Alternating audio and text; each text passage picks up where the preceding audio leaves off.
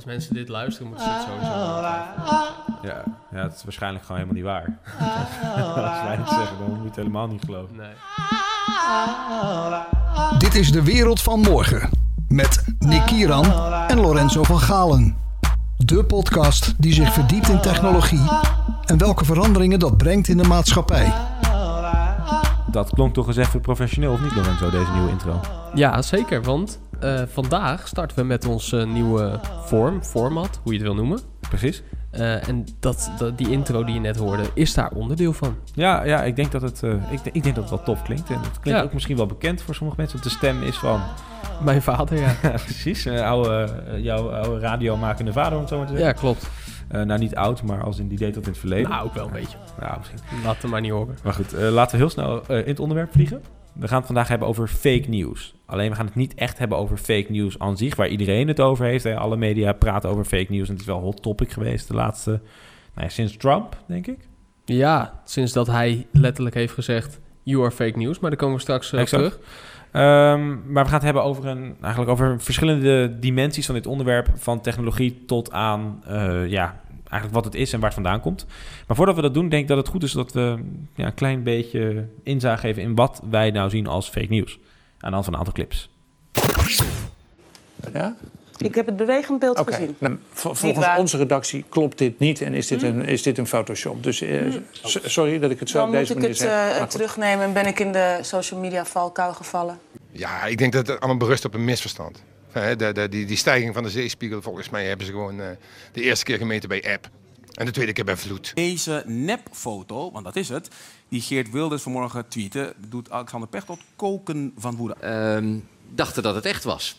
Deze foto. Ja, dat je- echt daar was. always has for millions of years. It'll get cooler, it'll get warmer. It's called weather. I do believe in clean. And I've, I've received, a lot of people don't know this, I've received many environmental awards, many, many environmental awards for the work I do. Nou, we hebben net dus al wat mooie voorbeelden gehoord van fake news. Ehm, maar laten we nou eens beginnen met ehm, fenomenen. Drie fenomenen wat fake news definieert. Ja, ja we hebben En- ja, drie fenomenen een beetje opgesteld waarvan Ja. wij denken van nou dat is een beetje wat er nu speelt. Eh, Een beetje plat gezegd, waar we het vandaag over willen hebben dan eigenlijk. Eh, en ik denk dat een van, de, ehm, eh, een van die fenomenen van fake news is social media. En de manier Mhm. waarop ehm, nieuws bij mensen komt. Mhm. Nieuws, voor heel veel nieuws wordt niet meer betaald. We gaan er tegenwoordig vanuit dat nieuws eh, gratis is. En eh, dat, het, dat, dat dat naar ons toe komt wanneer wij dat willen. Mhm. Ehm, en dat is natuurlijk anders dan een 40, 50 jaar geleden, waarin er één krant was Ja, of twee tien jaar kranten. geleden. Tien jaar geleden ook Ja. al. Ehm, waar je voor moest betalen. Dus je moest betalen en je moest naar een kiosk of je moest daar een abonnement op hebben. Mhm. En je betaalde voor je nieuws. En dat hoeft tegenwoordig niet meer met social media, bijvoorbeeld Facebook, hè, waar allerlei dingen opkomen eh, die, mensen, ehm, ja, die mensen consumeren. Ehm, en de reden waarom eh, fake news, of in ieder geval dat de bronnen niet meer gevalideerd kunnen worden, is dat er bij heel veel, ehm, bij heel veel nieuwsbronnen, of eh, de Mhm. kranten, noem maar op, media, geen geld meer is voor grote eh, redacties. Nee, om omdat- daar mensen op te zetten. Omdat we denken dat het gratis is, het nieuws. Onze waardeperceptie van een Precies. krant is gedaald. Dus we betalen minder voor de krant of niet. Dus er wordt ook niet meer betaald voor die, voor die journalistieke filter. Exact. Het en wordt de redactie, et cetera, die er eerst wel zat. bronnen worden niet meer gecheckt. Ehm, vroeger zat er bij de Telegraaf zaten er bijvoorbeeld 200 mensen, ik, weet het, ik noem maar wat, 200 mensen, waar er nu misschien 5 of 10 zitten. Ehm, en die 5 Mhm. à 10 mensen moeten wel nog steeds dezelfde, aantal nieuws, eh, Mhm. of eh, zeg maar dezelfde kranten vullen met nieuws. Ehm, maar hebben niet meer de tijd of niet meer de, hè, de mensen om al die bronnen te gaan checken. En zien ook niet het verschil tussen papier en online. Maar laten we daar, daar gaan we zo op verder. Eh, want het tweede waar ik, eh, waar, wa- wat mij ook zit, is dan gaan we meer de technologische kant op. En dat zit er meer in algoritmes die op die nieuwe media, zoals Google, Facebook, Inderdaad, die Twitter, social media vooral. Die social media vooral, eh, die daar zitten, die helpen heel erg mee in de vira in viraliteit natuurlijk. Hè? Weet je wel, de, de bekende, de schreeuwartikelen, de clickbait van de kattenfilmpjes die we kennen. Ja, die converteren goed, dus die gaan omhoog, omhoog. Maar dat doet ook wat met waarheidsbesef. En dat noemen we de filterbubbel. Daar komen we straks op zeker op terug eh, wat, dat, eh, wat dat is. Eh, maar die filterbubbel krijgt eigenlijk, wat dat doet, is die bevestigt eigenlijk alleen maar de waarheden die je al had. En die gaat niet een, waarheid die je nog niet hebt bij je brengen. Want die brengt eigenlijk alles wat je al weet. Dus die gaat jou meer versterken in plaats van afzwakken of meerdere kanten van dingen laten Het zien. is geen ander licht eh, dat, dat Ja. eh, op, op het onderwerp schijnt en dat jou misschien op een, Mhm. op een ander eh, Ja, idee zou kunnen en, daar- brengen. en daarbij zien we ook meer dat democratie wordt meer mediacratie. Dus we zien meer mensen vanuit, vanuit de media die de politiek ingaan. Nou ja, Trump is een mooi voorbeeld Heel natuurlijk mooi voorbeeld. daarvan. Reality star. Ja, ja, Sylvana Simons in Nederland eh, eh, is natuurlijk ook zo'n voorbeeld. Even los van hoe dat geëindigd is eh, met de laatste verkiezingen. Maar je ziet ook dat er ook een verruwing plaatsvindt in het medialandschap. Doordat die filter niet meer is. En omdat, mensen, omdat er meer mediacratische figuren rondlopen. En, dan- en dan denk ik ook nog eens bij dat eh, technologie ervoor gaat zorgen. Daar hebben we ook een video over gemaakt. Dat er een herdefinitie nodig is van fake news. Want we, ja, stem, stem, stemmen aanpassen, zeg maar, een, een stem namaken de- eh, via software is niet heel moeilijk meer. Dat gaan we straks zeker laten zien. Of laten horen laten beter. horen, ja. Ehm, en je kan eh, beeld heel makkelijk manipuleren. Nou goed, die combinatie, dat zorgt er ook gewoon voor dat we een herdefinitie nodig hebben eh, van het begrip fake news. Wat, wat, wat ons betreft in ieder geval. Ehm, maar laten we nu, ehm, nou, nu dat gezegd hebben, ik denk dat we genoeg geïntroduceerd hebben. Ja. Ik denk dat we naar het eerste onderwerp kunnen. Ik denk dat we wat mooie voorbeelden hebben laten horen Mhm. eh, van fake news. Eh, en eh, inderdaad, laten we doorgaan naar het volgende onderwerp. Nou, fake news is natuurlijk niet nieuw. We horen het wel heel veel de laatste tijd. En het is een hot topic, wat je net al zei. Volgens mij was het Ehm, genomineerd voor woord van het jaar zelfs. Ja, nou moet je nagaan. Ehm, maar het bestaat natuurlijk al ontzettend lang. Eh, en om een ehm, heel mooi voorbeeld te geven, niet zo mooi wat er is gebeurd, maar een, Mhm. een voorbeeld uit het verleden, wat eigenlijk heeft gezorgd voor het begin van de Tweede Wereldoorlog, is Operatie Himmler. En om even kort te vertellen wat daar is gebeurd. Ehm, SS-soldaten van, eh, van Himmler, die zijn een Duits eh, radiostation ingevallen als Poolse soldaten. Zij spraken vloeiend Pools en ze hebben die eh, radio eigenlijk gegijzeld en op dat moment gezegd dat ehm, Polen Duitsland inviel. En dat werd dus door allerlei mensen gehoord natuurlijk, Mhm. door de radio. Ehm, en dat was uiteindelijk ook de reden, er, wa- er was een reden nodig om Polen in te vallen eh, voor Duitsland. En dat was die reden, die hebben ze Ja. dus zelf gecreëerd door, Mhm. dat, ja, door die fake news eigenlijk. Ja, nou, dit is natuurlijk een beschamend voorbeeld als je daar Ja. in, in retro-perspectief naar kijkt. Maar ik denk dat dit, ehm, ik denk fake news is sowieso niet nieuw, eh, los van dit voorbeeld. We kennen het op het internet al heel lang en we noemden het toen hoax.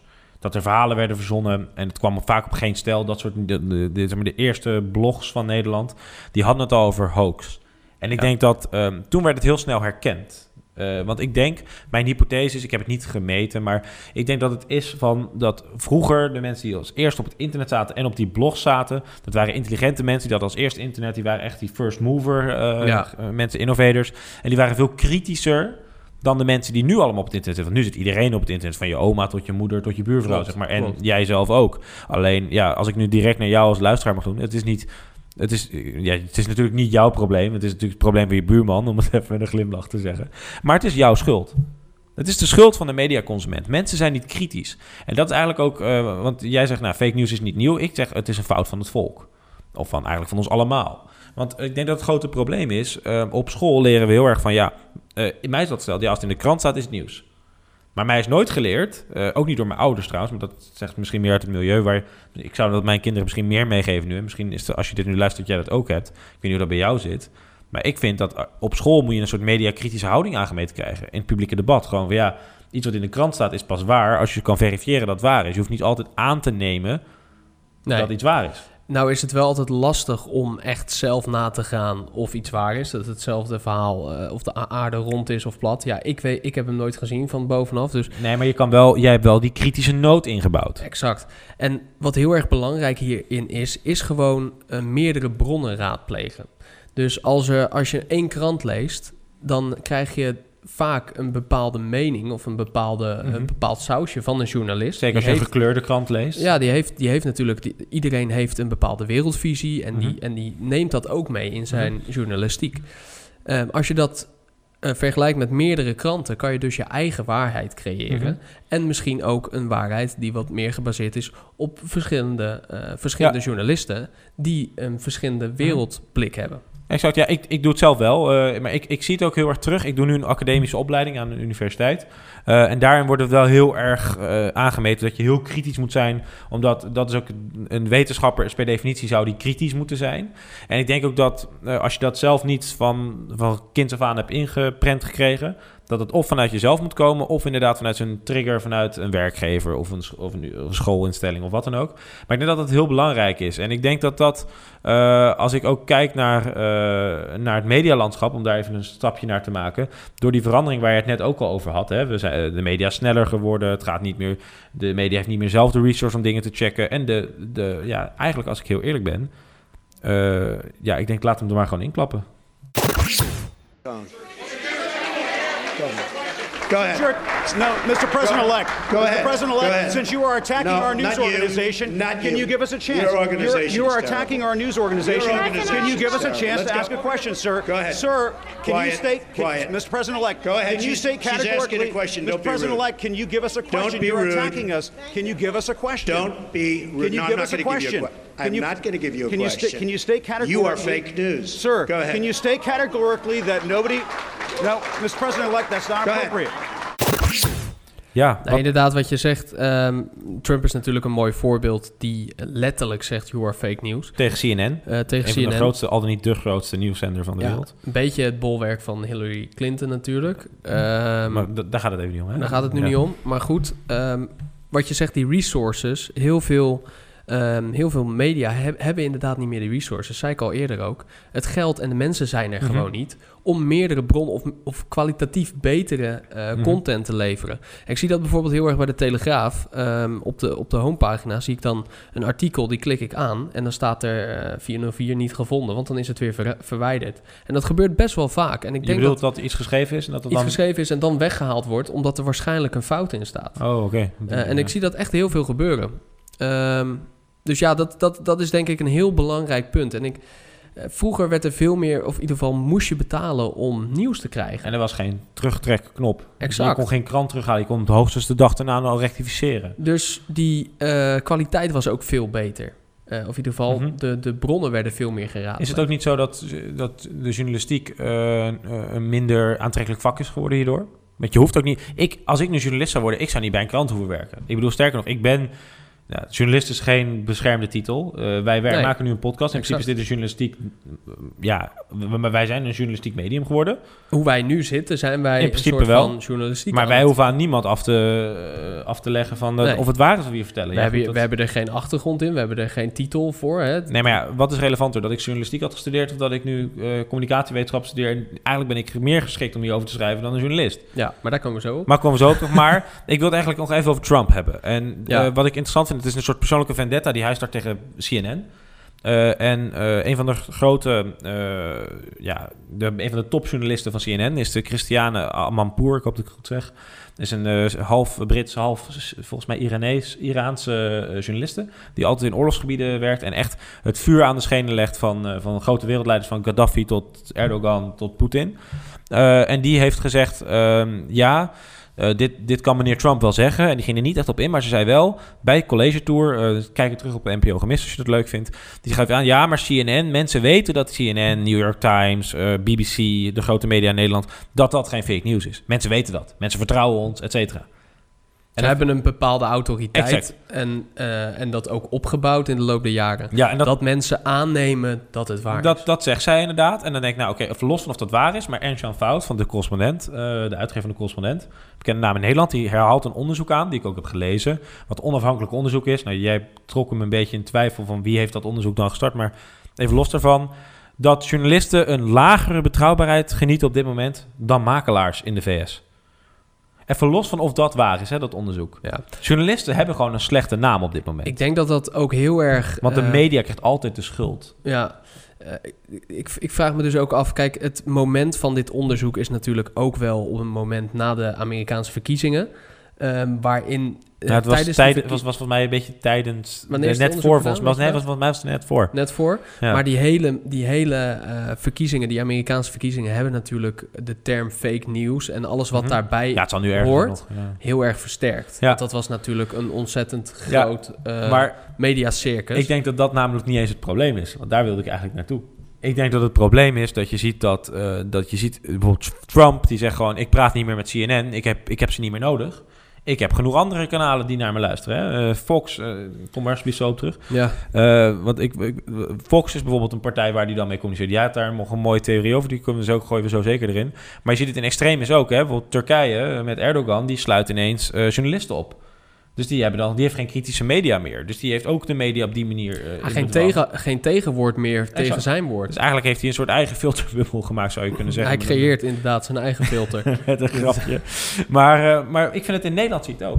En dat vind ik echt. Ik zie als je bijvoorbeeld naar Wilders kijkt met de laatste eh, verkiezingen. Die heeft toen heel bewust gezegd tegen een aantal media-outlets: van ja, ik ga niet bij jullie in het programma zitten. Ik ga niet met jullie in gesprek. En dat is gewoon opgeschreven als televisiemedia.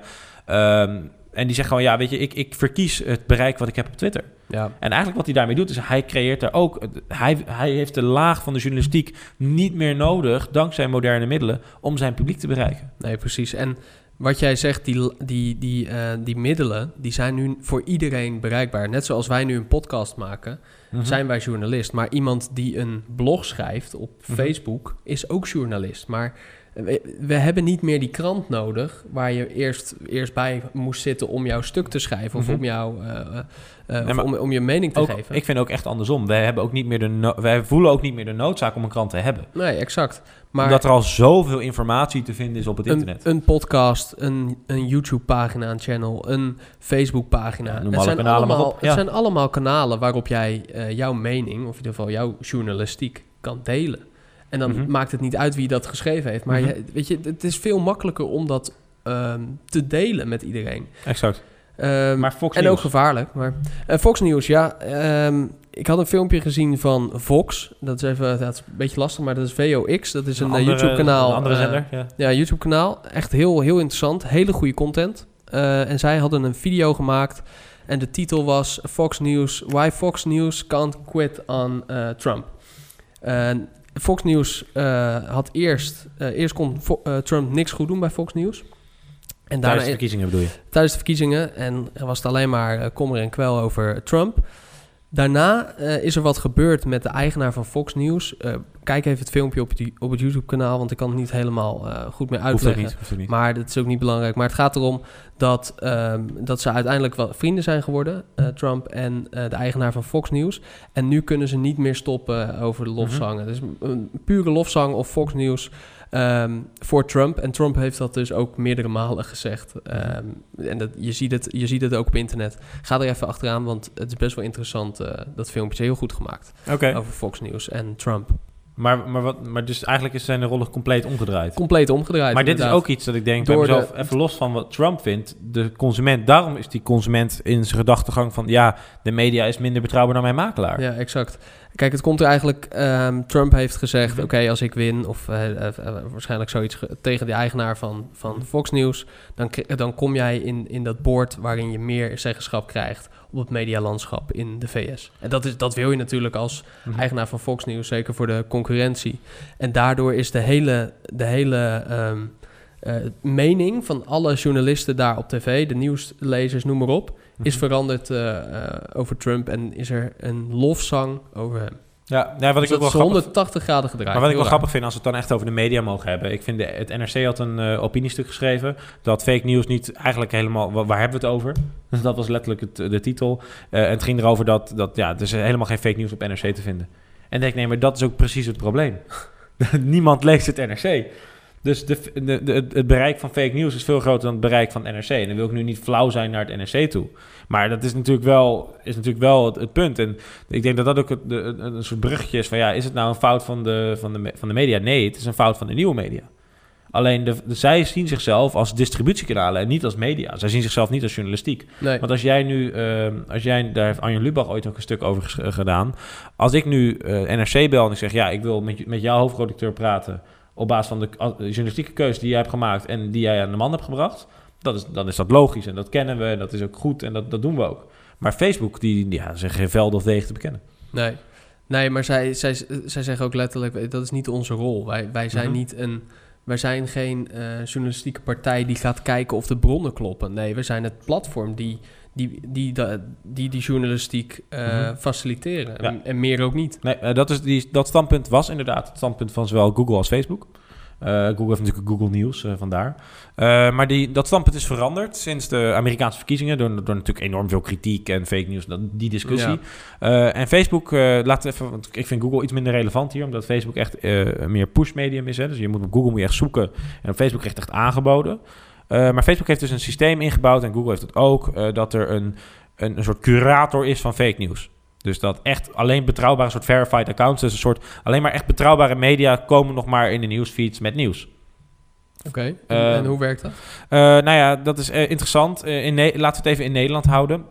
In Nederland is de rol om, die, om dat nieuws te verifiëren ligt bij nu.nl. Dus, ja, waarom nu.nl? Waarom Ja. niet NOS? Maar waarom überhaupt die twee? Waarom niet weer iemand anders? Weet je, dat zijn allemaal vragen. Geen idee. Wordt ook niet beantwoord.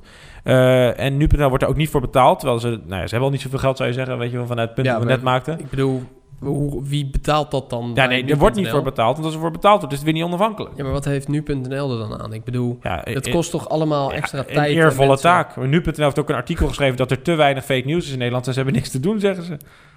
Maar, Maar ja, ook- ik denk dat het komt. Ze zijn alleen maar fake news aan het checken. Van eh, AD, van die, van die, van die, van die. En, dat, en ik denk dat dat überhaupt wel goed is dat dat gecheckt wordt, die, fe- die feiten en dergelijke. Maar niet door nu.nl. Maar wordt dat gecheckt door een algoritme of echt Nee, werkelijk door nee, iemand geen die, idee. Een, die een artikel leest en dan denkt, ah, dit, dit klopt helemaal niet. Ja, ik weet niet hoe dat gaat. Ik weet niet. Nou, als Nee. nu.nl doet, zullen het mensen zijn. Want nu, eh, nu.nl is geen algoritmeclub. Nee, daarom. Dus maar ik, dan snap- ik er dus ook helemaal meer- van dat dit... Weet je, wat in, weet je wie dit in Amerika doet? Nou, Scoops.com. oh ja. Nou ja, dan weet je al genoeg. Ja, nee, maar dit, dit, is gewoon, dit is gewoon een soort pseudo of neppe maatregel. Zo van, ja, we doen wel even wat aan dit probleem. En dat is denk ik ook, ja, weet je, het is, het is te gek voor woorden. Het is gewoon de dood van Ja, de journalistiek. Het is de dood van de media. Wat, begrijp waar, waar- waar- we zijn er gewoon getuigen van Ik nu. begrijp het wel. Ehm, het- moet natuurlijk om, de, om, om deze situatie een beetje Mhm. te sussen. Zeker na die verkiezingen in Amerika. Om dat een beetje te sussen en om te laten zien dat er wat aan gedaan wordt. Ja, maar- Worden dit soort initiatieven eh, Nee, maar ik, eh, ik snap in het het. leven geroepen. Facebook is, het het doel van Facebook is ook niet echt nieuws. Het doel van Facebook is dat je zo lang mogelijk op Facebook blijft. Weet je hoe lang eh, Scoops.com dat al doet in Amerika? Nee, ik weet, ja, sinds, Is dat sinds het, dit het is sinds recentelijk, sinds na de 2016? verkiezingen is dit opgekomen hoor. De, Ja, dus precies. eh, het is nog niet heel lang bezig. En het, maar het is heel Ja. vaag en het wordt ook niet. En ik denk ook dat ik zie ook, ik denk dat het er komt dat dit belangrijk is. Facebook heeft een enorme monopoliepositie op het gebied van zowel nieuws als media.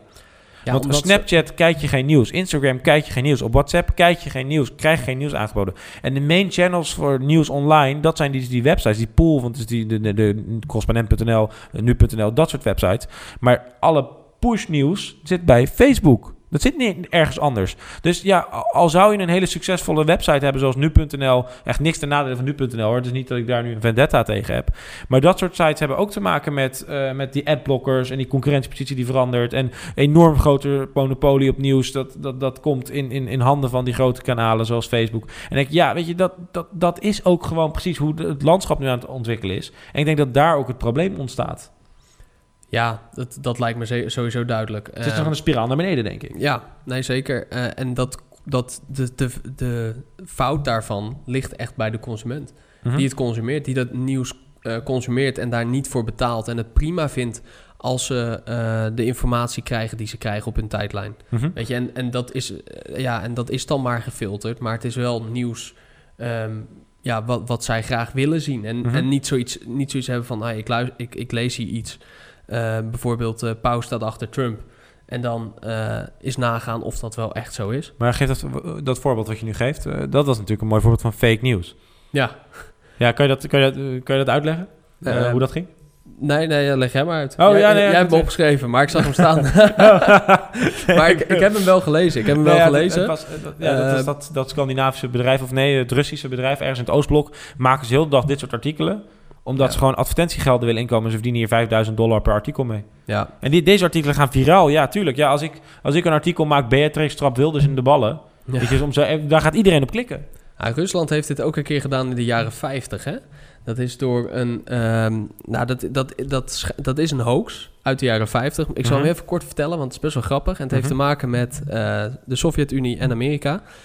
Ze hebben, het schijnt, eh, de Sovjet-Unie heeft kinderen ge- ehm, eh, genetisch gemanipuleerd zodat ze eh, grotere ogen hadden, kleine lijven. En daar, die hebben ze in een, in een ruimteschip gedropt, of in ieder geval in een soort, Ja, ja, ja. soort, soort UFO in Amerika. En daardoor is er echt een ontzettend grote eh, eh, ja, hysterie ontstaan in Amerika.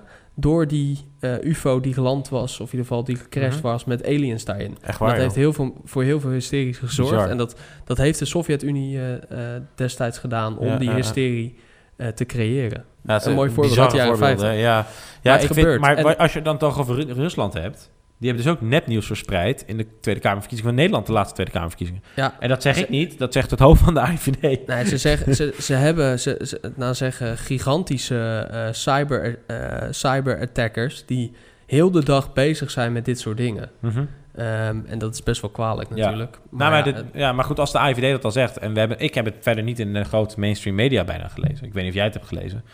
Maar als Rusland het heeft geprobeerd, is dat toch best wel bizar. Dan zou dat toch ook nieuws moeten zijn, zou je denken. ja, maar ja, dat kunnen ze dan weer eh Ja, filteren ja waarschijnlijk. precies, ja.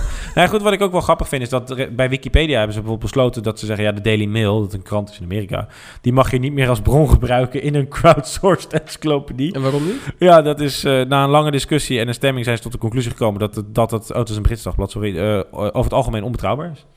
Oké. Maar ik mag dus wel zomaar wat invullen. Maar wie- ja. de Daily Mail, dat heeft Wikipedia even bedacht, mag dat niet. Ja. En wat interessant is, en dan denk je nu bij jezelf... ja, maar Nick, wat maakt dit nou uit? Nou, dat maakt uit omdat we nu allemaal... het, het volgende nieuwe mediakanaal is... zijn die slimme speakers die je in je huis krijgt. Daar gaan we vast nog wel een keer een podcast over doen. Dat zijn speakers dat je zegt... hey speaker, ik zal de naam... of van Google hebt die dingen ook. eh, wat voor weer is morgen? En dan zegt die speaker eigenlijk Siri in je telefoon.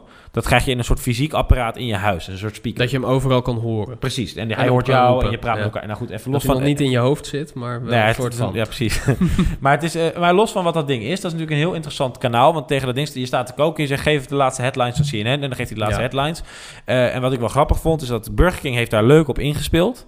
Die hebben een reclame gedaan en die zeiden... eh, wist, weet, heb, je, heb, je, heb je enig idee wat in een Whopper zit? En dan zei hij, oké Google, wat het, het wakkermaakwoordje is voor die speaker. Eh, vertel me wat er in een Whopper zit. Dus in heel Amerika, die reclame speelde af op de tv. Toen ging die En reclame toen af en toen eh, ging die speakers aan. En die zei, in een Whopper zit kaas, dit, dat, dit, dit, dit, dit, dit. En het is echt een hele grote, lekkere burger. Weet je wel, dat komt dan uit die speaker. maar weet je wat dus goud is? Heel veel mensen hebben op internet hebben zitten fucken. Die hebben allemaal op Wikipedia zitten bewerken. Die hebben, gedaan, die hebben erbij gezet dat ook arsenic in zit. dus heel Amerika hoorde dat in een Whopper gewoon giftige shit zit. Zeg maar. Nou, dat, Maar- is, dat is dan op zich wel weer... eh, wel maar dat weer, kan dus eh, wel met Wikipedia. Ja. Eh, Wikipedia is een broedplaats voor neppe informatie. Sterker nog, als jij een, een, een- een wetenschappelijk artikel schrijft en je gebruikt, en je gebruikt Wikipedia als bron, ja, dat is, dat- word je gewoon uitgelachen. Dat, dat kan niet. Dat Ook, is- ook, daar, ook daar willen ze natuurlijk wel een stap in maken, maar is er gewoon geen geld voor. Eh, daarvoor is het ook heel lang. Volgens mij staat hij nog steeds donate Ja, nee, nee, nee, eh, button. maar los van Dus- Wikipedia hoor. Maar, gewoon, maar- het is nieuwe media en hoe dat, dat... Vroeger had je dus een, een Encarta en die maakte dus zo'n boek... en er zat echt gewoon honderden, misschien wel duizenden mensen aan een encyclopedie te schrijven. En nu doen wij dat met z'n allen, wat natuurlijk iets moois is. Sharing economy, en, eh, je, al die woorden kunnen we opnoemen. Al die bustermen. Maar uiteindelijk heeft dat dus ook een enorme nadelige kant. En dat is dus ook met social media. We kunnen Facebook heel veel voordelen en social media heel veel voordelen opzetten. Maar ik kan nu ook zeggen... hey, ik maak nu een pagina aan en die noemen we De Wereld van Morgen. Nee, nee. ik, ma ik maak nu een pagina aan, dat noem ik de Dagelijkse Courant of zo. Weet je, een beetje een relevante naam dat het een echte krant lijkt. En ik ga allemaal redelijk links georiënteerde of rechts georiënteerde ar- artikelen opzetten. Zodat ik een enorm, eh, dat ik eigenlijk mee- meewerk aan de versplintering van het medialandschap. En dat, we dan, dat ik dan een enorm medium word. En dat uiteindelijk dat dan mensen mij gaan volgen. En dan ga ik allemaal fake news verspreiden. Dan ga ik echt even. Dan ga ik die. Dan kan je echt de, paus staat, de paus staat achter Jesse Klaver de volgende En verkiezingen. dan kan je gaan sturen. En dan, kan je, dan heb je echt invloed. Precies, en dat is heel gevaarlijk. Want als jij een grote following hebt, en dat, eh, daar hadden we het eigenlijk eh, al, al voor de podcast over, is als jij nu naar Facebook-groepen kijkt. Er zijn Nederlandstalige Facebook-groepen die gewoon meer dan 100.000 volgers hebben. Jij bedoelt Nederland mijn vaderland, denk ik. Hè? Eh, die- bijvoorbeeld, die ja, er- er zijn er eh. best wel veel. Ja, die hebben volgens mij Eh, echt wel heel veel, heel veel mensen die daarop zitten. Ontzettend gevaarlijke groepen. Want daar worden inderdaad, wat jij nu net schetst, worden dat soort artikelen op verspreid. Mhm. En ook vaak dingen die ha- half kloppen of niet, of, of, een, of een beetje.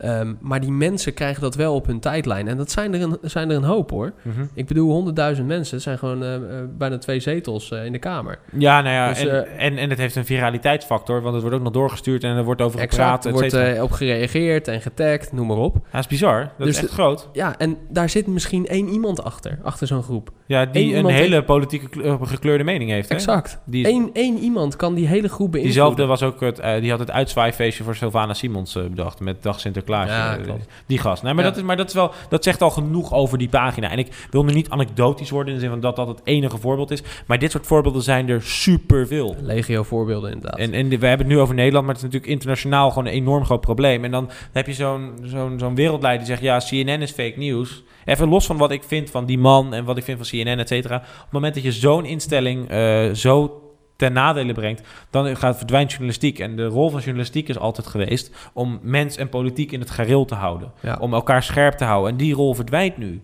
En dat is echt, daarom ga ik het naar het einde van, Maar goed, eh, van inderdaad. journalistiek. En We hebben het nu heel erg over de problematiek gehad. nou, van de journalistiek. Maar de vraag is zeg maar, wat is dan de andere kant? Ja, Hè, want eh, als, als wij dit kunnen met... We hebben het altijd politiek als voorbeeld genomen. Maar wat als je nu als, als, als corporate of groot bedrijf denkt... eh, ik heb een communicatieprofessional in dienst en ik wil die even eh, over eh, wat nieuws laten verspreiden. Hè? Want dat kan tegenwoordig dankzij eigen kanalen, et cetera. Hoe goed is dat dan? En ik sprak daarover met Michel Kok van het Rotterdamse communicatiebureau Holland Spoor. Ehm, en ik denk dat het wel interessant is wat hij daarin te vermelden heeft. Dus laten we daar even naartoe gaan. Je kan bijvoorbeeld zeggen de winst is met 10% gestegen. Maar je kan ook zeggen de cashflow is met 10%, 10% afgenomen. Ja, precies. Of we hebben minder mensen in dienst nu Precies, bijvoorbeeld. precies. Ja. Ja. het hangt heel erg af welk perspectief je kiest op de informatie. Mhm. Eh, wat natuurlijk het beeld is wat je oproept bij je omgeving. Dat is het zogenaamde spinnen waar we het net over hadden. Hè? En, eh, maar is dat al iets wat is dat iets van nu? Is dat iets van de eh, tijdperk fake news? Of bestaat er hoe lang is het tijdperk fake news wat jou betreft er al? Nee, als je, als je fake news in brede zin definieert, dan is dat gewoon inherent zeg maar, aan wat organisaties al jaren en jaren doen. Eh, ik weet, zeg maar, de, eh, de Unilevers en de Philipsen, die waren in de jaren 50 al bezig met hun, met hun i- i- i- i- imago. Hè, dus zorgen ervoor dat, dat mensen een goed beeld hadden bij de organisatie en wat ze deden. Dus dat is van alle tijden. Mhm. Alleen ik kan me voorstellen dat het nu wel een, een, een versnelling heeft gekregen. En mede door technologie en mede ook door de enorme stroom van informatie die natuurlijk, waar je ook in, waar waarbinnen je ook wil opvallen. En waarbinnen je ook wil zorgen dat jouw boodschap goed eh, doorkomt. Mhm. Het, het wordt ook makkelijker, hè? omdat je, eh, je hebt meer eigen kanalen ook die je als Mhm. organisatie kunt beheren. Zoals social media bijvoorbeeld. ja. Ja, in de gemeente Rotterdam bijvoorbeeld hebben ze een newsroom. Mhm.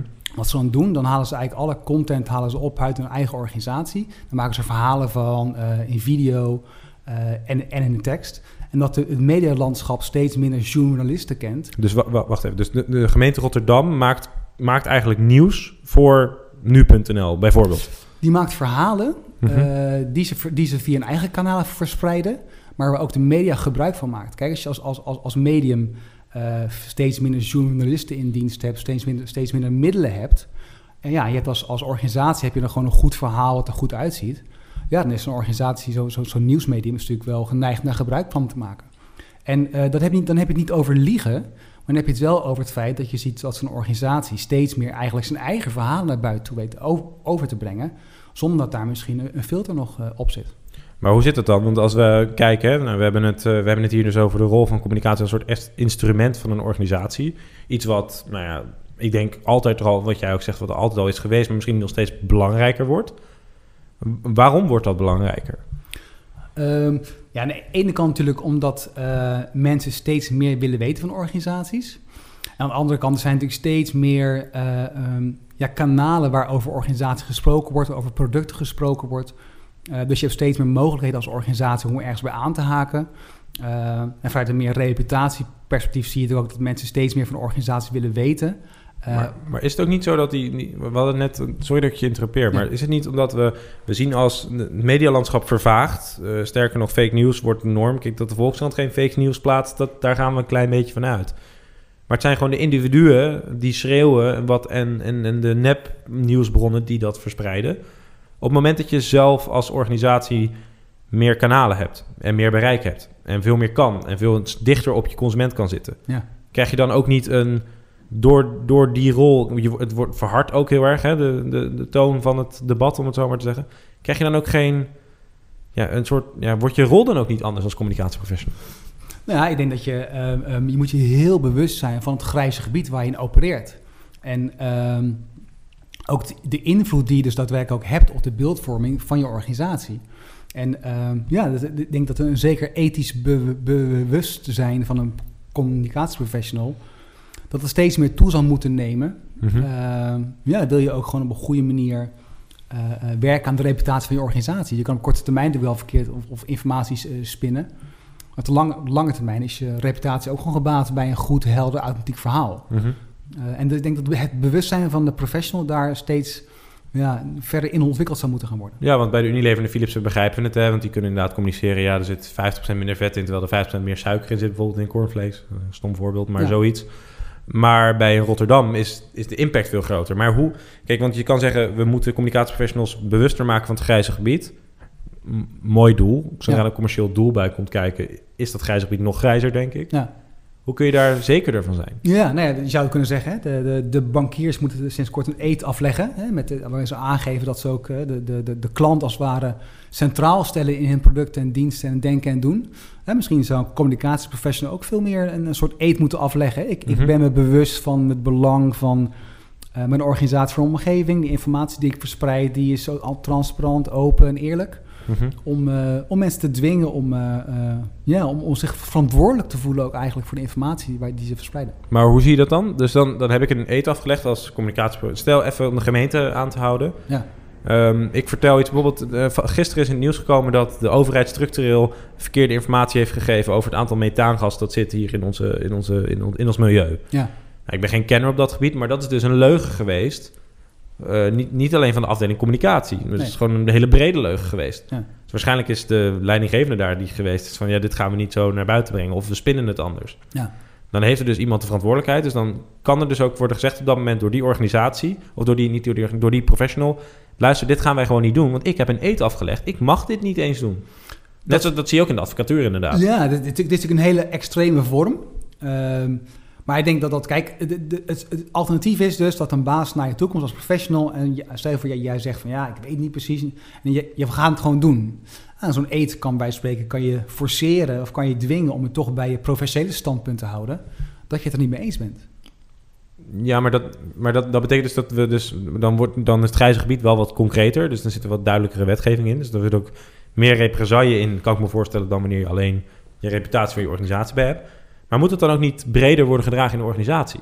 Want de communicatieprofessional zit nu waarschijnlijk niet aan de, aan de tafel met de board... eh, aan het eind van het kwartaal. Het verschilt per organisatie, maar dat kan beter waarschijnlijk, dat klopt. Mhm. Ja, ja dat, dat, dat, dat, dat, dat, het heeft natuurlijk een beetje te maken met wat, wat voor type organisatie je hebt, of je wel of niet hoog in die boom zit.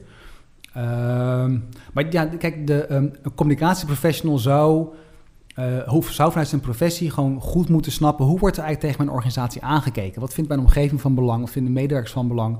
Dus je zou een soort ja, gewetensrol moeten kunnen spelen in die organisatie, in de board.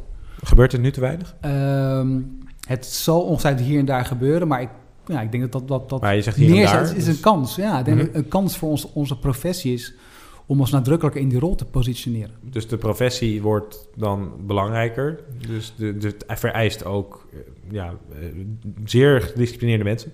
Ja, ja, denk ik. Ja. Eh, dat sowieso. Dus het vereist ook een hele nieuwe discipline, denk ik, binnen het vakgebied. Ik weet niet of een nieuwe discipline vraagt. De, ehm, ik denk dat je rol wel verandert. Hè? Je kan zeggen, is je rol nou primair bedoeld om alleen maar die informatie uit te zenden die de organisatie wil? Eigenlijk de oude rol. Mhm. Of heb je veel meer een rol van ehm probeer te begrijpen wat de beelden en eh, eh, percepties zijn van je organisatie. En daar op een goede manier rekening mee houden. Maar sta je dan als professional tussen de organisatie en de maatschappij? Of sta je nog steeds met twee, beide voeten onder het bewind van het Je- beleid van je organisatie? Ja, dat, dat, dat, ik denk dat als je... Want als je hebt een eet afgelegd. Ja, precies. Dan sta je dus met, dan sta je met één been binnen, één been buiten. Mhm. En dan, dus, dan sta je dus inderdaad eh, eh, nou, op, op de scheidslijn van de, van de organisatie. En daar hebben ze ook een woord voor, de boundary spanning heet dat. Dat is al een impliciete of expliciete rol van de professional. Eh, alleen door hem te laden met een bepaald soort ethiek, zoals waar we het nu over hebben, Mhm. geeft hij misschien wat meer ge- ge- gewicht. Ja, precies. Maar wat ben je dan? Ben je dan een soort corporate... Een corporate conscience officer was waar. Hè? Iemand die, die het organisatiegeweten vormt. Het is natuurlijk onzin om te zeggen dat je, dat, stel je voor je hebt een organisatie van duizend man, je kan nooit in je eentje het geweten zijn van die organisatie. Een afdeling. Ja, maar het- volgens mij is, is je rol veel meer een agenda-zettende rol. Hè? Zorgen dat, eh, dat de rest van de organisatie ziet, begrijpt en weet hoe er tegen je aangekeken wordt en wat de impact ook is als je bepaalde informatie naar buiten toe verspreidt. Mhm. Ja, ik vind het interessant, want op het moment dat je zegt we moeten dit doen, dan kan je zeggen ja, het is te ideeel. Maar aan de andere kant, op het moment dat je een eet aflegt, als volledige afdeling of als organisatie, ik weet niet precies hoe je dat moet, ik ben geen jurist. Nee. Maar op het moment dat je dat inzet als, als, als, als persoonlijk, ja, ik ben, als je de wet aan het overtreden bent op het moment dat je onwaarheden verspreidt. En kijk, bij, nogmaals, bij een Unilever en een Philips, dan kan ik me voorstellen hoe dat gaat. Maar bij een organisatie als de gemeente Rotterdam, zeker wanneer zij ook in de beeldvorming naar de media toe een belangrijke rol krijgen. Ik denk dat dat een hele goede trigger is ook. Een trigger zou kunnen zijn om dit, eh, dit goed te doen. Ja, ja. En ook een hele leu- eh, Het is ook een letterlijke trigger, denk Ja. ik. Want ik denk dat iedereen in ons vakgebied nu denkt... want ik ben zelf ook eh, werkzaam binnen de branche...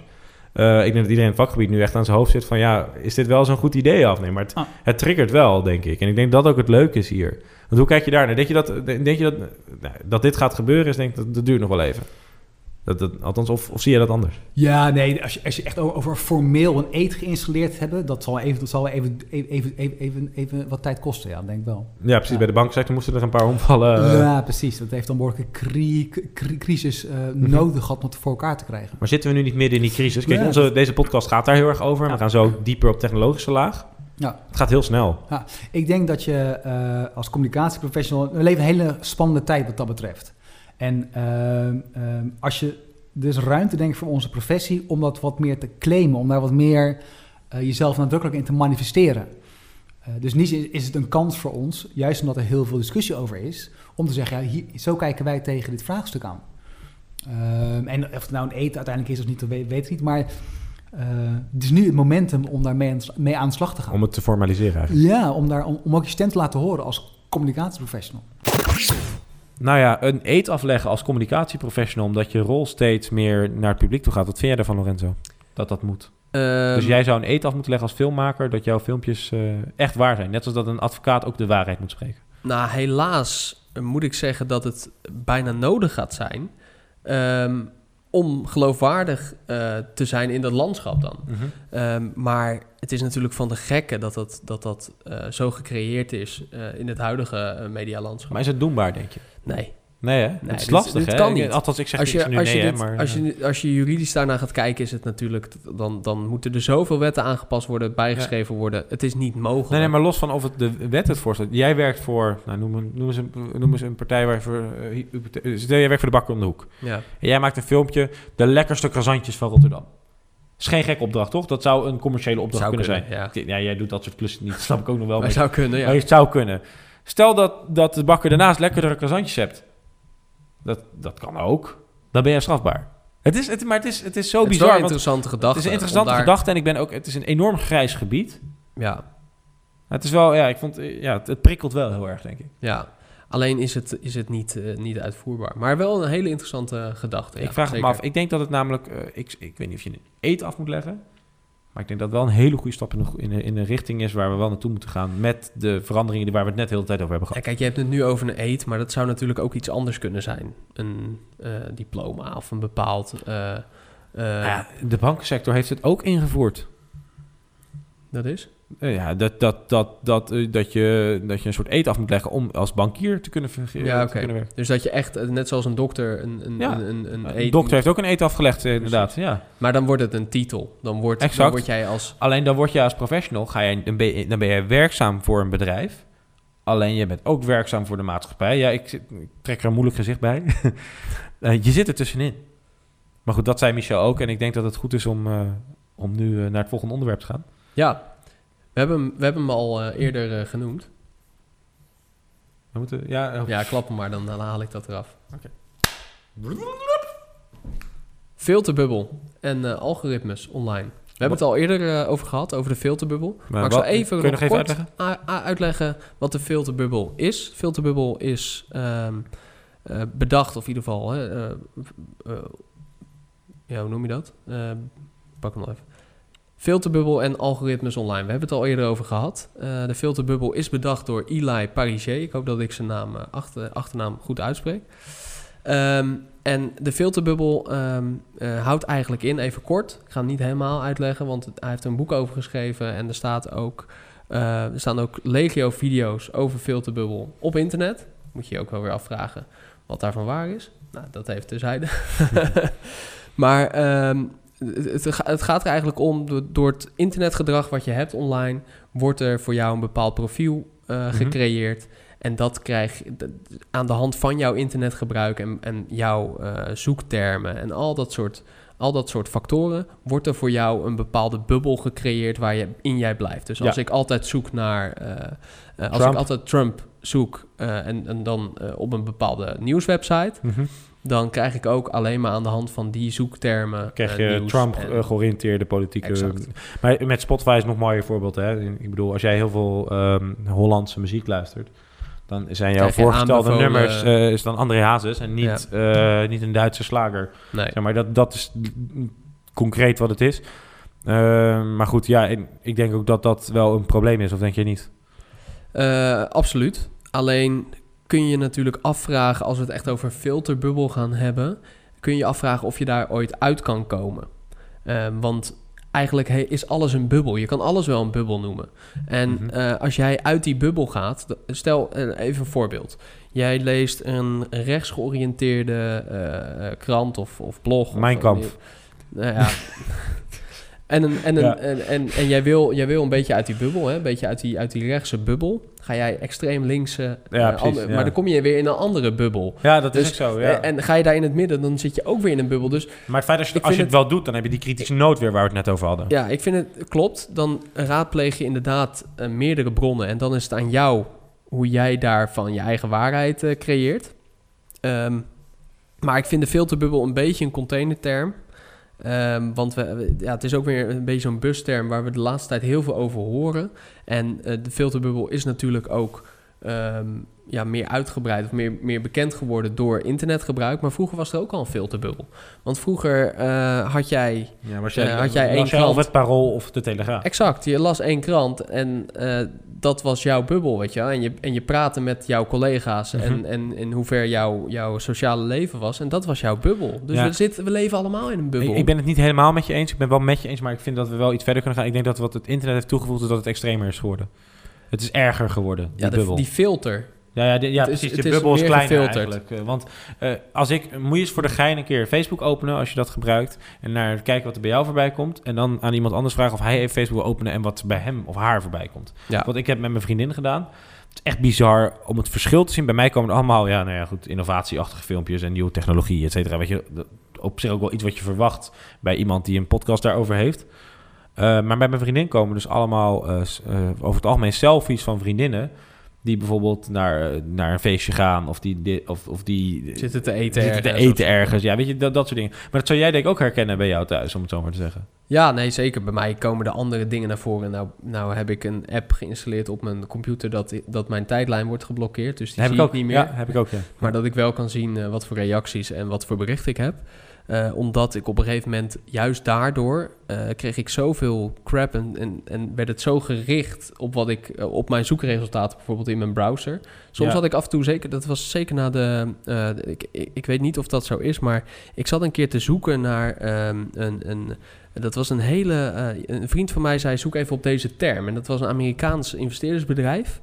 En later kreeg ik in mijn WhatsApp, Mhm. of nee, ik had met hem gewhatsappt daarover. Ja. En later kreeg ik in mijn Facebook kreeg ik een advertentie van dat bedrijf. Ja, gewoon remarketing eigenlijk. Ja, eh, van een, van een woord die ik in WhatsApp eh, getypt had. Ik weet niet of, of ze zo ver gaan. In hun, Nee, maar maar, dat kan dat ook al met me dus ook cookies. eh, kan ook al met cookies zijn gedaan Ja. hoor. Dus dat, maar ja, ik snap Maar dat vond ik best wel eng. En dat creëert natuurlijk steeds meer die bubbel. Nou, je ziet het natuurlijk al met als jij een tas bekijkt op de website van de Bijenkorf bijvoorbeeld.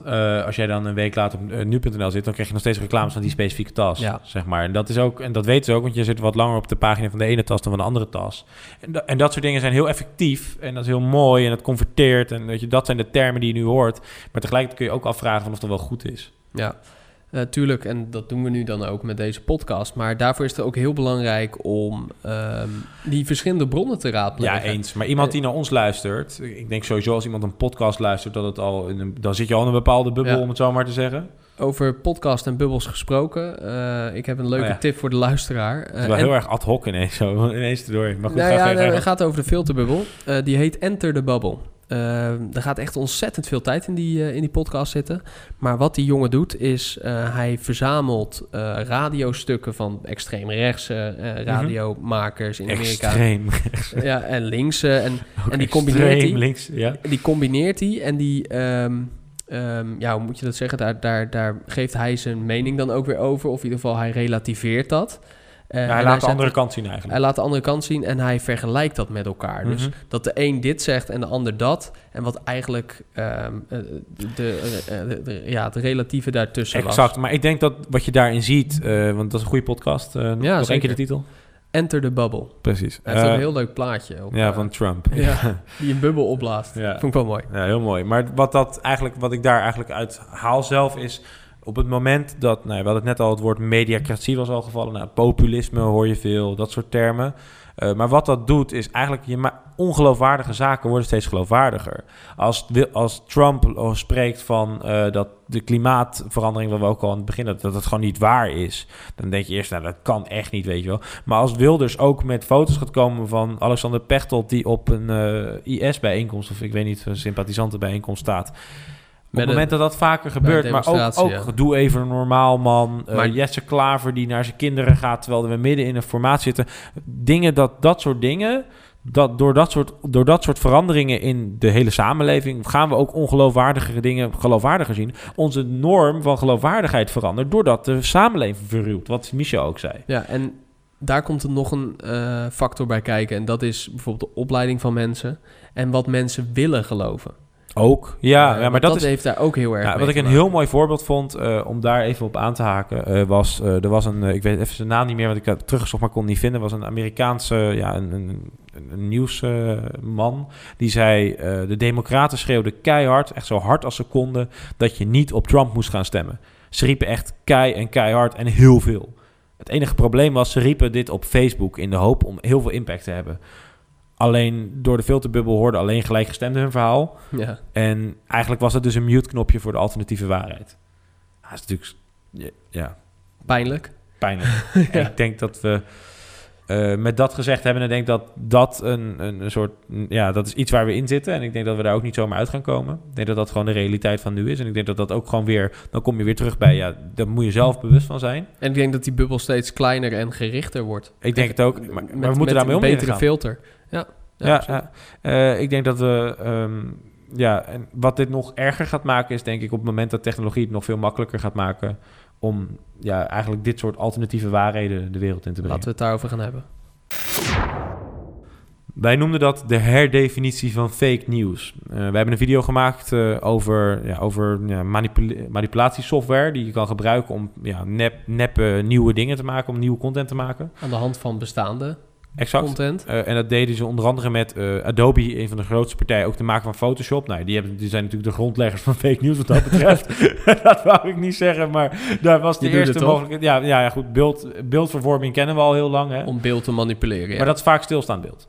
Ja. Eh, en we hebben het nu over, ook over bewegend beeld. En dan met Adobe Voco. Nou, leg jij maar uit wat het is. Dan gaan we het over audio hebben. Ja, klopt. Aan de hand van eh, alle audio die er van een persoon is. Dus eh, laten we onze podcast even als Ja, wij voorbeeld zijn nemen. ja. Ehm, van ons staan er uren Uren. aan, aan audio online. En aan de hand van, die, van al die audio kunnen ze ons dingen laten zeggen. Dus Met een half uurtje kunnen ze alles. ja, precies. Met een half uur audio, en wat je dan hebt gezegd, dat maakt dan niet uit, hè.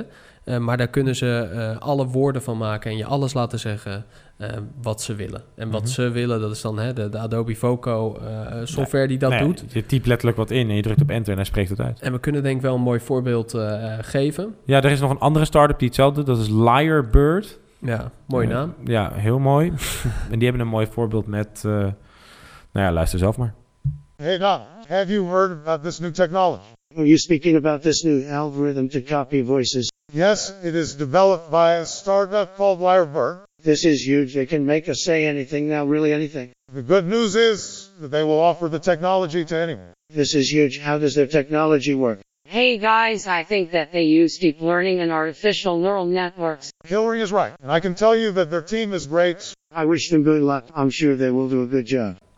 Nou, daar hoorden we dus... eh, ik, ben, ik word er stil van. daar hoorden we dus Trump, Obama en Hillary. Ja, en the good news is, it will be available for everyone. Will be huge. Yeah, it will be Ja. huge. Nee, maar Ja. dit, is wel, dit is wel eng. En zeker als je dit gaat combineren met beeld. Nou ja, voordat we daar naartoe gaan. De, de- deze technologie is gebaseerd op een technologie die een onderzoeksproject is van, eh, volgens mij van een of andere universiteit in Amerika. Ik ben even de naam volgens mij was Stanford, maar ik weet niet zeker.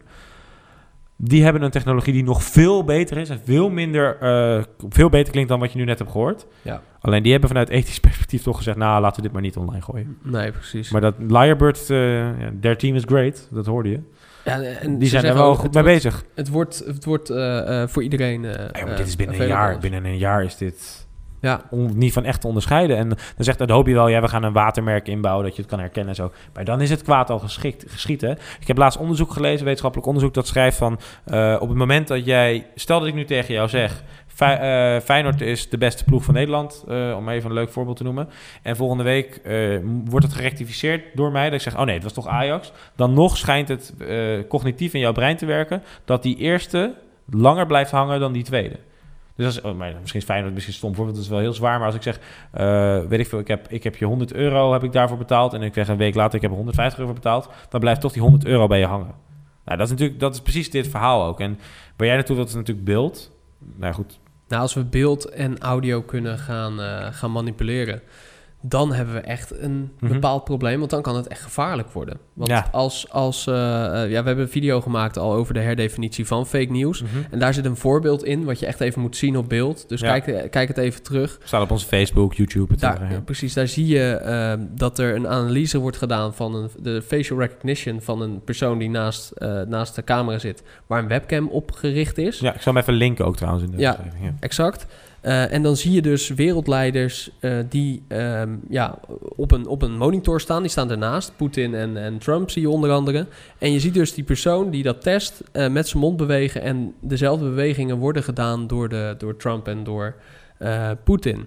Als dit wordt gecombineerd ook nog eens met de stem, dan kun je dus totaal een Nieuwe content maken. nieuwe content maken aan de hand van wat er is. Dus je kan Exact. ze laten zeggen en je kan ze eruit laten zien zoals ze eruit zien. En dan kan je dus alles eh, laten zeggen door een wereldleider of noem maar op. Maar Ja, dat kan best wel gevaarlijk zijn. Nou ja, en het kan al met een webcam, hè. Dat vond ik nog het meest bizarre. Gewoon een standaard webcam in jouw telefoon of in jouw laptop was al genoeg om dit te doen. Ja, en weet je hoe het bedrijf heette die dat... eh, Nee, nee, het was een, eh, was een, een combinatie van universiteiten. Die hadden dit gemaakt. En die hebben dit ook niet online gezet, gelukkig. eh, zou ik Gelukkig, ja.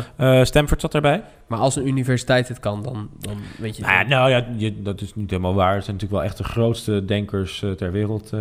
Nee, maar ik bedoel... Maar dit gaat natuurlijk snel. Eh, Als je al kijkt dat je... Je kan in Snapchat... eh, kun je al je gezicht veranderen door een, door, een, door een ander gezicht, zeg maar. Ja, maar wat ik bedoel, als een universiteit het kan met studenten... Nee, maar kijk naar Snapchat dan- al, dan- hè, wat je daarmee kan. Ja, precies, maar dan kan, dan kan een Ja, overheid dat ook natuurlijk. Ja, tuurlijk. Dit, dit, dat ook. Dit gaat heel vlot, inderdaad. En maar ik denk stel, dat... stel nou eens dat zo'n video of zo'n audiobestand bij, een, bij Noord-Korea terechtkomt. En die daar op een of andere manier op reageert. Wat ik helemaal niet zo'n gekke eh, gedachte vind. Mhm. Die aan de hand van fake news of aan de hand Mhm. van zo'n fragment Nou ja, Trump die schijnt al... acteert. Dus Trump heeft naar Syrië een raket gestuurd... omdat hij mensen op tv zag eh, wegsmelten... eh, vanwege een chemische wapen. Dat had, eh, vanwege een chemisch wapen. Dat kan natuurlijk ook gewoon nep zijn. Ik ken niet dat het zo is hoor, maar... Nee, maar dat Maar ja, ook in twijfel ja. eh, gebracht inderdaad. Maar dan, kan het, dan heeft het echt een gigantische impact. Een Schijnt eigenlijk niet dat zo is trouwens. Nee, oké, maar dan eh, een grotere impact kan je niet hebben op de wereld. Letterlijk. Nou ja, ik denk ook dat eh, bijvoorbeeld... eh, stel, je, toen Erdogan riep dat Nederland nazi's waren en fascisten... dacht ik meteen aan deze technologie. Ik dacht, nou, dat heeft die man niet echt gezegd. En daar komen we ook weer precies terug op het punt... en ik wil me een beetje afronden... ehm, waar, waar ik mee begon. Van ja, het is niet... Het is niet de schuld van de media alleen, want het is een verruwing van de media en een verandering van de media. Dus het ligt bij jou.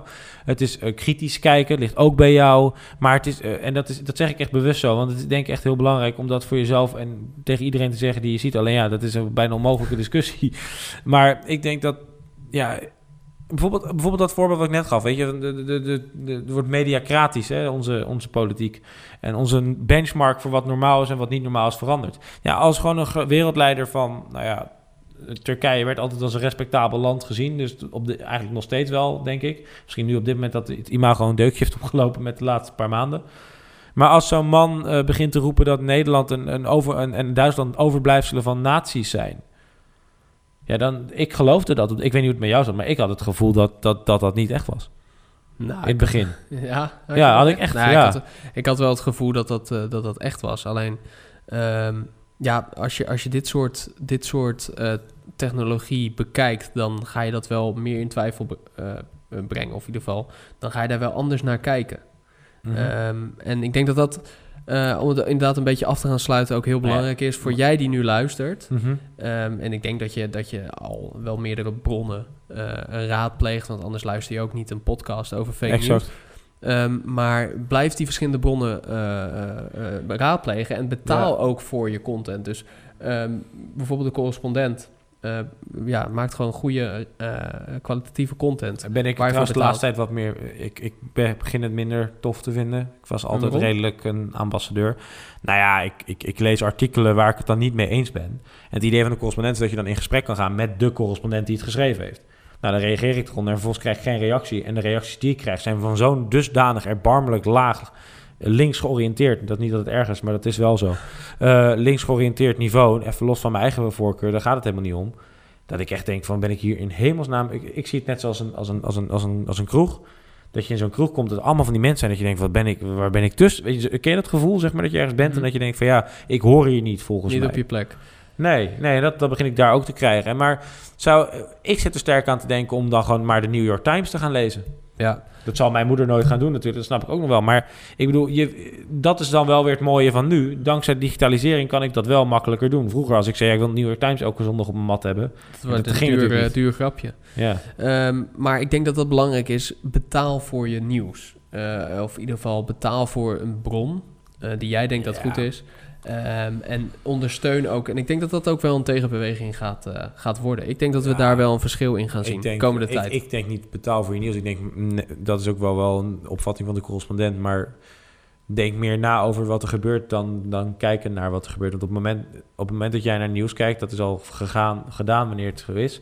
En het, het begrijp, als je eigenlijk alles begrijpt van het nieuws, begrijp je eigenlijk niks. Want dan begrijp je alleen maar wat er is gebeurd en niet waarom er iets is gebeurd. Nee, ja, en daar, daarin kan je natuurlijk ook, moet je zelf nog keuzes gaan maken. Oké, welke bronnen eh, eh, ga ik raadplegen? En wat doe ik daar vervolgens mee? Hè? Van, Mhm. Oké, als ik verschillende standpunten heb gelezen, wat doe ik daar zelf mee? En dat ligt ook heel erg aan je opleiding en hoe jij in het leven staat, jouw levensvisie. Ehm, dus het is best wel echt een heel gecompliceerd eh, onderwerp. Ja, ik denk dat. eh, nou, het is niet alleen de eh, fake news is niet alleen de bekende hoax, zoals we hem ook altijd al kenden. Fake news is eigenlijk gewoon een optelsom van gevaarlijk eh, links- en rechtspopulistisch geluid in de politiek. Vaak, hè? Niet altijd, maar het kan ook corporate, eh, het kunnen ook corporate dingen zijn. Dat, dat is denk ik de volgende stap dat we dat zien. Eh, maar dan vooral gekoppeld aan die filterbubbel. En segregatie van de media, want je ziet ook gewoon dat de bekende media gewoon vervagen. Kijk naar bijvoorbeeld zo'n De Wereld Door, die van de week eh, door Giet Tutelaar, die is overleden. Nou ja, mogen hij rusten in vrede, want dat is onze voorganger. Ja, zeker. Huis van eh, de toekomst. Als het huis van de toekomst en zo. Maar ja, die, die man, ja, weet je, die werd dan belachelijk gemaakt voor zijn Limburgse accent.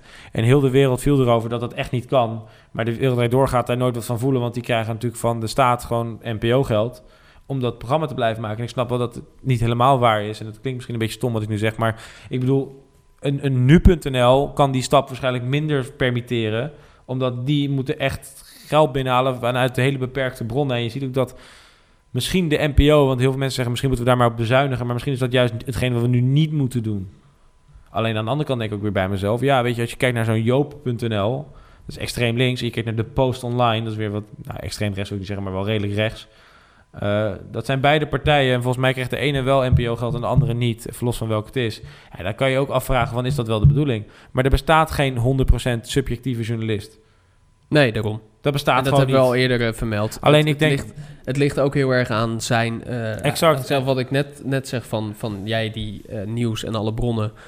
Dat ligt ook mm -hmm. heel erg aan de journalist. Hoe staat hij ja. in het leven? Wat is zijn levensvisie? Wat is zijn ja. politieke voorkeur? Ja. Hij geeft daar zijn eigen sausje aan. En dat is ook logisch. En dan wil ik als laatste jou de vraag stellen, Lorenzo, in de wereld van morgen. Uh, mijn, mijn stelling is, in de wereld van morgen kennen we geen echte journalistiek meer. Nee, ja, de journalistiek wordt gemaakt door mensen. En mensen uh, wijken af in, in overtuigingen en hoe zij dingen invullen. En ik denk dat uh, dat, dat waar is, ja. Ja, dat is wel heel pijnlijk. Ja, nou ja, ja maar ja. er veranderen veel dingen. En zo ook uh, journalistiek en media en fake Mhm. nieuws. Ja, nou, laten we maar uh, We gaan naar festival, toch? ja, ja, we moeten... Nou, we willen graag horen Nee. wat je van het nieuwe format Ja, vindt. Althans, eh, we, we hebben er wat meer tijd in gestoken dan, eh, dan de voorgaande podcasts. Mhm. Eh, en dat willen we ook blijven doen. Dus, Ja, ik, zet een, ik, ik wil een survey-linkje zet ik in de beschrijving. Ja. Kost dan één minuut om in te vullen of zo. Maar we zijn gewoon benieuwd naar wat je ervan vindt. Ja, exact. Ehm, ook wat meerdere, wat meerdere facetten. Om het nog maar eens over al die verschillende Mhm. bronnen te hebben. Ehm, dus ja, we zijn benieuwd wat je ervan vindt. Ehm, en we hebben ook wat nieuws, hè? Misschien kun jij daar wat over eh, vertellen? Ja, eh, de Tomorrow-ish podcast. Eh, samen met Jonathan maak ik en jij ook uiteindelijk. Alleen ik zit achter de microfoon, jij zit Ja. achter de knoppen. Maken we een Engelstalige podcast over, ja, over opkomende technologieën. En dan bedenken we daar een start-up idee bij. En eigenlijk als je die luistert, dan zou je dus een, ja, zou je dat idee zo moeten kunnen pakken. En zou je daarmee aan de slag kunnen gaan. En heel rijk kunnen worden, toch? Eh, ja, ja, precies. Ja. En dan weer ons doneren voor eh, dat we meer tijd kunnen steken in de podcast. Exact, ja, ja precies. en dat we meerdere bronnen kunnen Dat het echte, dat het echte ware, niet fake nieuws geluid nog wel voor te besteden. Exact. Hey, maar wanneer komt hij online? Eh, nou ja, wanneer die exact online komt, durf ik je nog niet te zeggen. Want deze, komt, deze is nu 1, 1 mei is deze Nu live 1 gaan. mei. Als je hem Eh, vandaag luistert, Ja, als je hem nu het 1 luistert, zou, die, zou het minimaal 1 mei moeten zijn. Eh, ik denk dat dat ergens medio mei, begin juni komt. Oké. Dus dat is, maar dat zullen we zeker nog wel laten weten. Ja, nou super. Bedankt eh, Nick voor jouw eh, input. En voor jouw input natuurlijk ook. En eh, tot de volgende keer. Ja, dan gaan we het misschien over een iets luchtiger. Ja, ik hoop het wel. Ja, precies. Iets, maar ik denk dat wel, ik, ik, dit onderwerp ging me wel redelijk aan het hart. In de zin van, ik vond Ja. dat dit moet wel verteld worden. Ja. Dus, en dat kan niet genoeg verteld worden.